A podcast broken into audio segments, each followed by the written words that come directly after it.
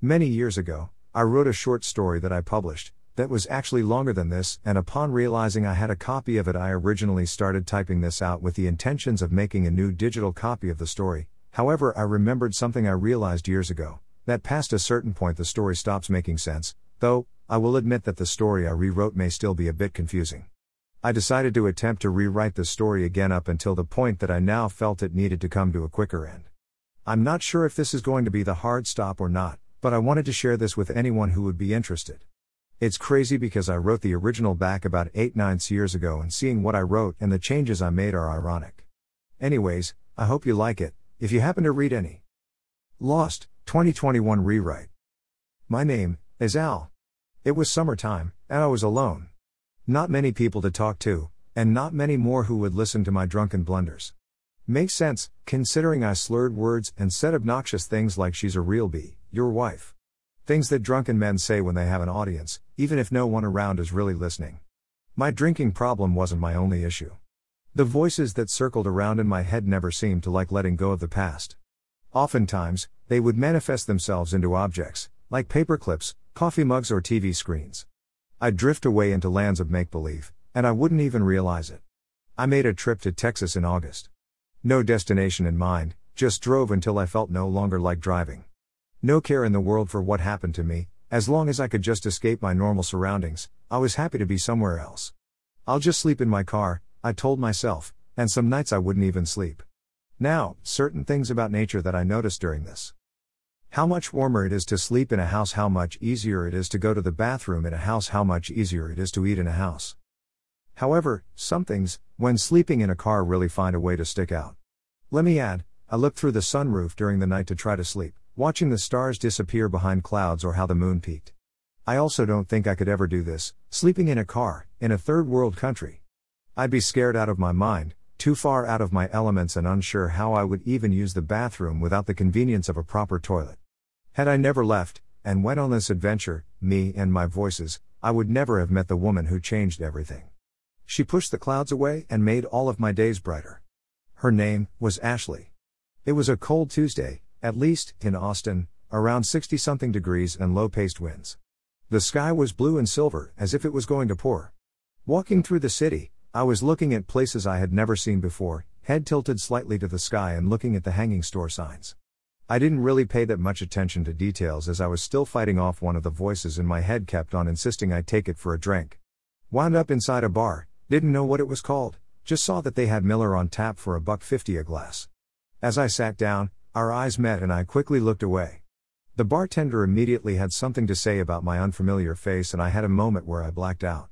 My fear of being around others has long disabled me from just conversing with strangers. I sat there and came back to. I'm sorry, I started. I, uh, would like a tall one. And I looked over my shoulder and saw that beautiful woman sitting there. Excuse me, ma'am, I called over. Who, me? She replied, shy but warmly. Yes, would you like another drink? Dash looking back now, I almost think this was one of the voices that vocalized the question, because I never really had the courage to ask a stranger, especially a beautiful woman, if they'd like a drink on my tab. She went ahead and took my gesture. After a while, I paid my tab after I had thought she left. As I walked out the door, I saw her standing by the door putting out her cigarette. Oh, hey. I said almost loudly, as I was startled by her presence. Hey there. She replied, she replied. I was screaming to myself inside awkwardly. I put my hand out, and almost in a confused manner, she met it with her own for an unfamiliar handshake. My name is Ashley, though most people call me Lee. It kinda sounds boyish, she spurted out embarrassedly. Who are you? She asked. I paused, I was still in shock that the conversation even got this far. My name is Al. I said back. My inner voices, though, they fought back. She wants to know why you are here, they said, or in other ways, she wants to know why you are in here. Dash, I gave them grief, give me a chance, I told myself internally. I started to explain the answer to those internal questions without her prompting me. And maybe if she was anyone else, this would have been enough to scare her away. But she was Ashley after all. I'm not from around here, I started. Oh, I knew that, by your voice and your clothing. She came back, Where are you originally from? She asked. I have struggled a lot in life and have lived all over the Midwest, but I didn't want to really dive that deep four questions into knowing someone. Well, I was in Detroit, until recently. And uh, well. I hesitated. My inner voices that usually scream at me not to speak didn't rear their faces. I, uh, am somewhere at sale psychologically speaking. See, I had a girlfriend for 10 years. This girl named Mandy, and she left me a few months back. She found a guy with a fancy car, a fancy boat, the whole nine yards. And one day while I was at work, she and her mom packed up her things and left. The letter she left only said goodbye. I had to find out the rest from her friends. Ashley quickly came back and said, Well, some girls suck. She won't be happy, and I guarantee that. Stunned, if not shocked, I just sat there as she continued, They're all stupid, even me. But she is definitely the stupidest. It's one thing to be smart enough to call yourself stupid, yet completely insane to say things that are vicarious to her. Only the true reaction from anyone else would be nervous shock. As the next 10 quiet minutes passed by, I felt like I was leaving something in the air, like an invisible ribbon we had agreed to hold on to that moment of shaking hands. And again, the voices had completely faded. All of the walls I had built up around my heart just fell like a bomb went off. As we gazed into nothingness, I realized that we hadn't just been talking. We managed to go for a free formed walk around the blocks nearby. And we wound up at my car. So, she started, Where do you live? The voices slowly crept back in. Unexpected as the last several hours had passed without them, and it was my longest break, in the same way parents of young kids feel once they get to the point where the child sleeps for more than just a few hours. Right now, here. I said, and the voices swiftly went back to sleep, though really this response gave me enough anxiety to just explode. Like a dud, there was no explosion of laughter, dismissal of my lack of property. Just acceptance. I hadn't felt like that in a long time, if not for 10 years, probably longer. Because of her? She asked, referencing Mandy. Yeah. Kinda. I couldn't afford anything on my own, so I let the lease run up and I. And I blacked out again. No, no voices. No thoughts either. I was paralyzed talking about it because I hadn't discussed this with anyone, and again, it was extremely hard to let out. Each word felt like it was tied to an anchor. Hell, even some felt like they were tied to razors. I am from Michigan, where the things people care about are cars, water, and camping, I said. All three of those things are intertwined and fun. Camping, wilderness, Randomness and inconsistencies are to me the most beautiful things to me. And yet, like bats. Bats in the cave, thoughts that scare me because that is where another love was lost and discovered, one to me and another to another. If I could recall my previous life, I'd tell you everything that happened that got me here. But, I can't, I muttered, feeling the pull of the anchors and bleeding from the razors. The weight of reality sunk so deep into me that I felt myself trembling. Something about love, something about pain. I ended. Quickly, thinking I'd just killed the spark, cut the ribbon, I asked, So, where do you live? Right now? Here. She responded in a less elaborate way than I answered her same question. Al, there is something about your carrying brown eyes. Something that I believe is inside and hiding a monster. Something about your mind that glows within you. Again, from the abyss, the voices presented Watch out, man, she's going to end it already. It was one of those breakup moments, or so I thought, that ignites a plume and kicks you hard in the chest. At this point, another several hours had passed us by, and long ago we got in my car. Seats fully reclined and looking through the sunroof. As we neared our exhaustion and even the sun was on its way back up, I asked Lee, Why do you live? And I got nothing. And that is where it stayed. Several months passed us by, and it turned out she wasn't from Austin either. She was from Chicago. So that is where we ended up. As Ashley would say, it's not about loving another but losing ourselves in another rather. Allowing somebody be consumed. Allowing somebody else to be the heart in your chest, and closing their eyes to see something beautiful. That level of openness was a new norm. When she said she had to go to Florida for a week, some seminar that I wasn't able to go to, I heard the old voices come back. Maybe she's not really at a seminar, and what if she never returns, dummy? On repeat. And after a week, she still hadn't come home. Her phone went straight to voicemail. Her parents wouldn't answer my calls either, as we had never met, and I still don't think they ever cared for me. And weeks turned to months. Why was this happening to me? I wondered over and over again. I started to ramble, so I pulled my phone out and hit record. Not something I often did. Did you ever notice how invisible the sun has been? How dimly lit we have all become. We hide in the shade of a world, where we almost find comfort in being invisible. Without today, tomorrow becomes an illusion. And without illusions, tomorrow never comes. This time, everything will be better. Seriously. So ask me, God, what man can I become if I keep dreaming? Can I even become anything? Seven years collapsed on me, and again I forgot who I was. I was helping out at a work party with getting everything set up, and a photographer came up to me and asked if she could take my photograph. Sure, I said as the voices started screaming, Give up a part of your soul when the light flashes, dummy. I don't know why they always call me dummy, but be assured, they did. And as she put her camera down, I felt as if I had known her for years. Who are you? I asked, I demanded. To which she replied, My name is Ashley, but you can call me Dash. Lee. It was her. She pulled out a note and handed it to me. It wasn't to me, but rather from me. A note that I had wrote her years back when she went to Florida. I had sent it to her parents' addresses back then, I guess, I had hoped that whatever transpired between us that ultimately caused her not to return could eventually be clarified. All of the time that has passed and led us here, next to another. Nothing in my entire life ever made me as happy as this moment. And yet I felt scared. I never wanted this moment to end. When I fell asleep, you sat on my mind's corner waiting for it to get off work. Waiting for you to come back. And you left me there, in the cold and alone, as if I never mattered to you. You meant everything to me. I stayed until I could no longer stay waiting for you to come back. I couldn't get any help finding out what happened, I couldn't get a simple answer. I wanted you to chase me, but you didn't, she said. Apparently, she wrote me a letter somewhere she thought I would find but didn't. None of this really made sense because I tried everything else. And that's not all. Lee went on to say that she had returned to Chicago not just once, but a dozen times and she couldn't find me. I had moved away from the apartment we had, when the lease was up. It was hard to look at her things that just needed me to place them somewhere else. I kept a few things that reminded me of her. After all, I had a lot of love for her. And as we stood here, I recalled the box I hid them in. We started talking about what we lost out on, the adventures we had, and the people we met. I told her then about Audrey, my wife. Before I went down this road with her, my mind starts asking me questions like how can someone be sorry for the journey they chose? And how does regret even work? Do I regret choosing to move on? Never before had I questioned it than this moment right here. When I finally said her name is Audrey as I held out my phone to the Pictures app. Quickly I went to a photo of us at a friend's birthday party. She's from Michigan too. Hates cars and camping. Boats too. A moment burst in my mind, as I then continued to slowly recount, we were both waiting in line with my sister for pictures with Santa. My four year old niece, she needed to ask Santa for a Barbie doll. We got to talking about how long the line is, and what we wanted for Christmas. And the moments flashed again of the first time I met Ashley. I remembered saying to her what I thought about my home state. Slowly I picked back up on finishing my story and realizing that I was lost again.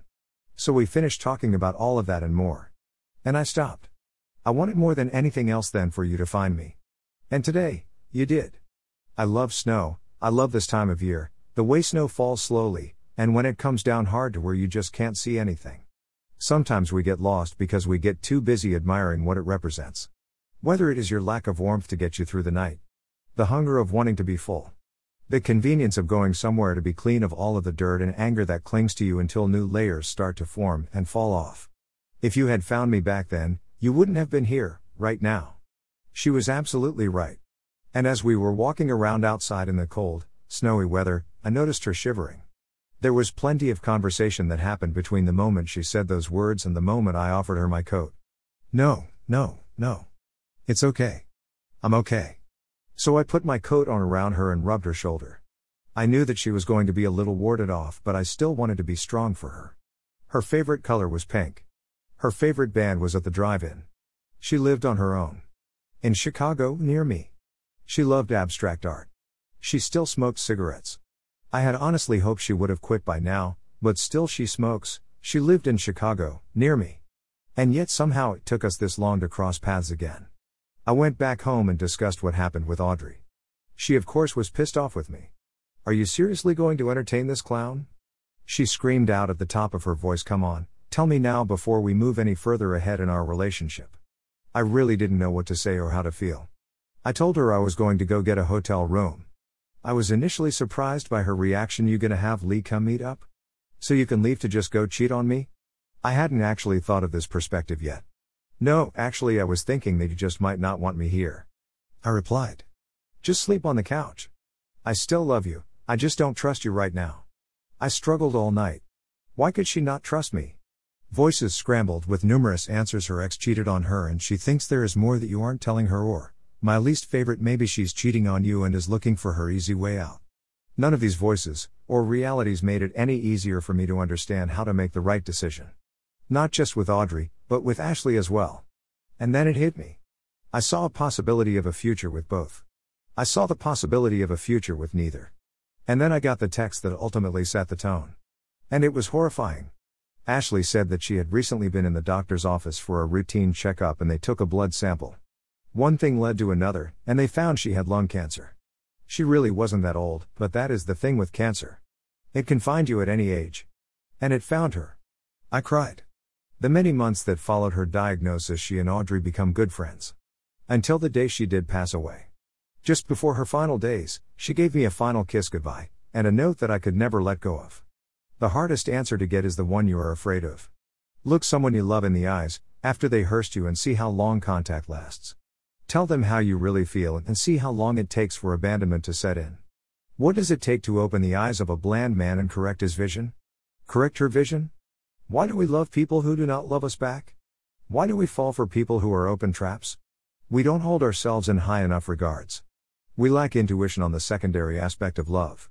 Hate where we don't understand our past, or our futures, or how narrow the bridge is between, and how many bridges cross that gap. I want nothing more than a motive, a motif to my heart's thud, to the melody of believing. I want to live like I plan on, but I have complicated plans, complex dreams, twisted visions. I am again today, not who you think I am. I am today, who you do not think I am. Again. And the limber words we use daily to define God are as follows God.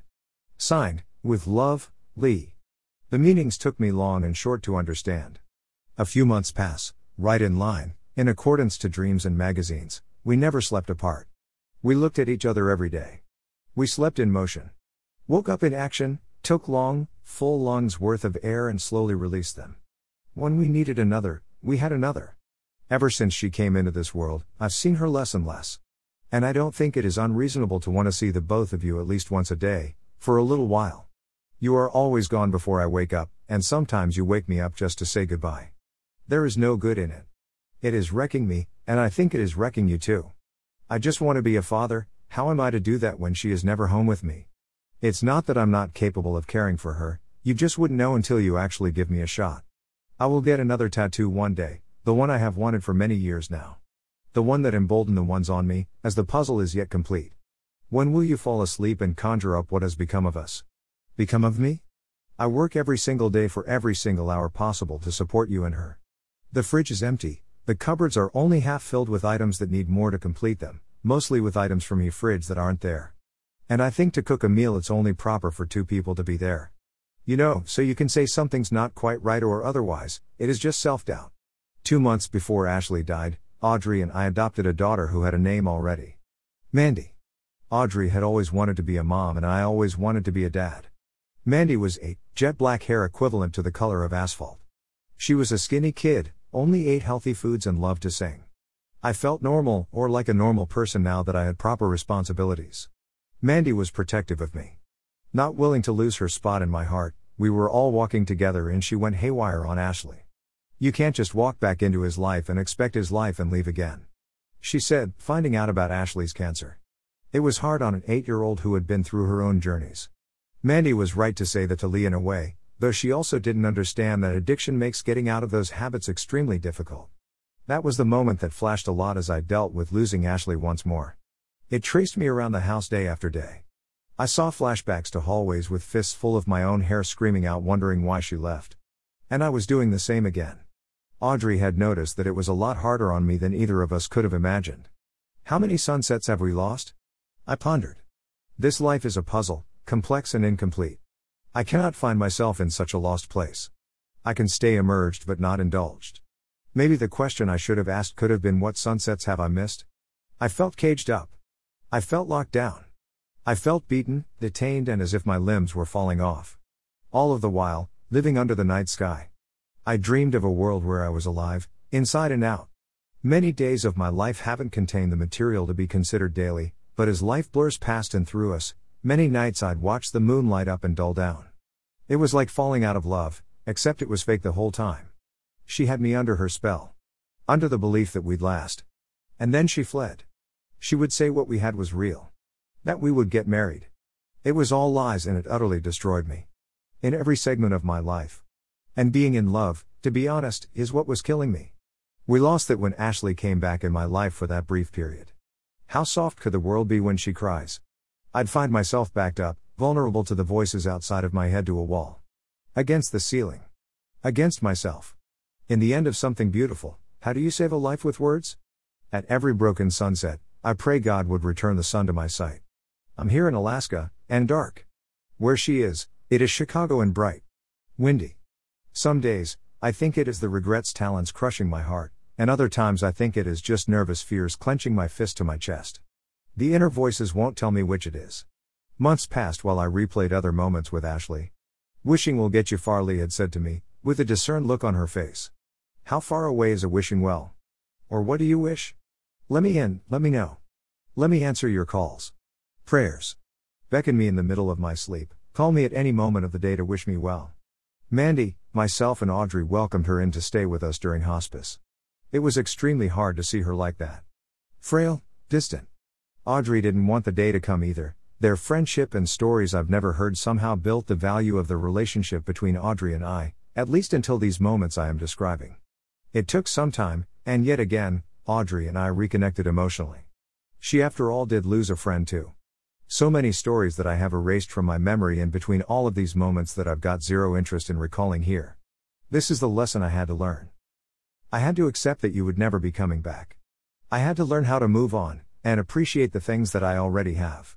How to tell voices that hid in corners of my own mind to mind their own business. How to speak without feeling the weight of my words.